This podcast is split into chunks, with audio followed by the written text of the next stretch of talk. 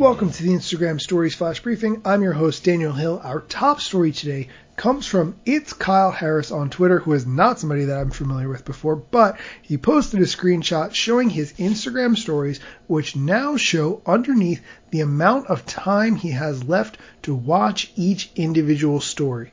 He sent this tweet to Matt Navarra, who, if you're not familiar, was on episode 25 of my podcast, asking, has he seen this on Instagram? Stories showing how long you have left to view them. In response, socialmediatoday.com did a long post all about the implications of adding a timer listing beneath story bubbles and what impacts that might have on users.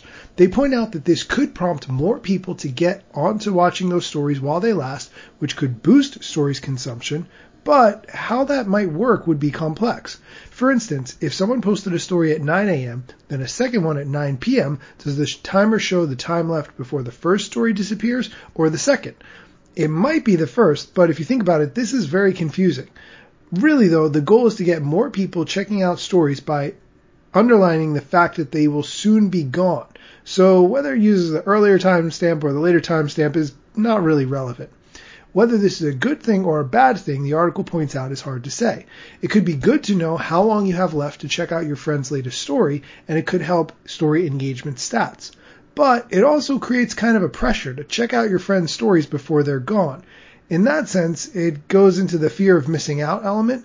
While it could boost people watching stories more often, it could create anxiety as well. I'm not 100% sold on this idea.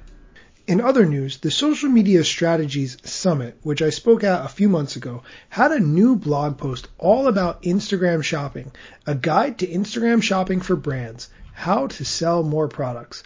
There's a deep dive that they do into Instagram shopping, and actually, I learned something new that I didn't know.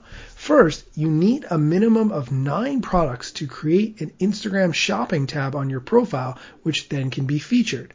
I didn't know that you needed nine products to get started, but that's a key piece of information.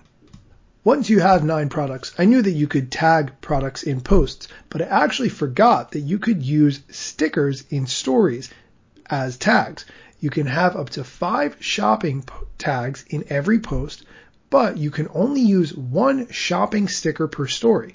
But the swipe up and learn more links are other ways that you can use to add more links to sell products on stories this blog post has a ton of really good content. I don't have time to get into all of it because this flash briefing should be pretty short, but I encourage you to check this blog post out. If you DM me, I will send you the link and I may do a more in-depth review of this article this week on the show. That's it for today's episode, but I just posted a new episode of the Instagram Stories podcast with Marty Markinson, which you can check out on Spotify, Apple Music, iTunes, wherever you get podcasts these days. Look for the Instagram Stories podcast for my in depth interviews, which get posted every two weeks. Thanks so much for listening.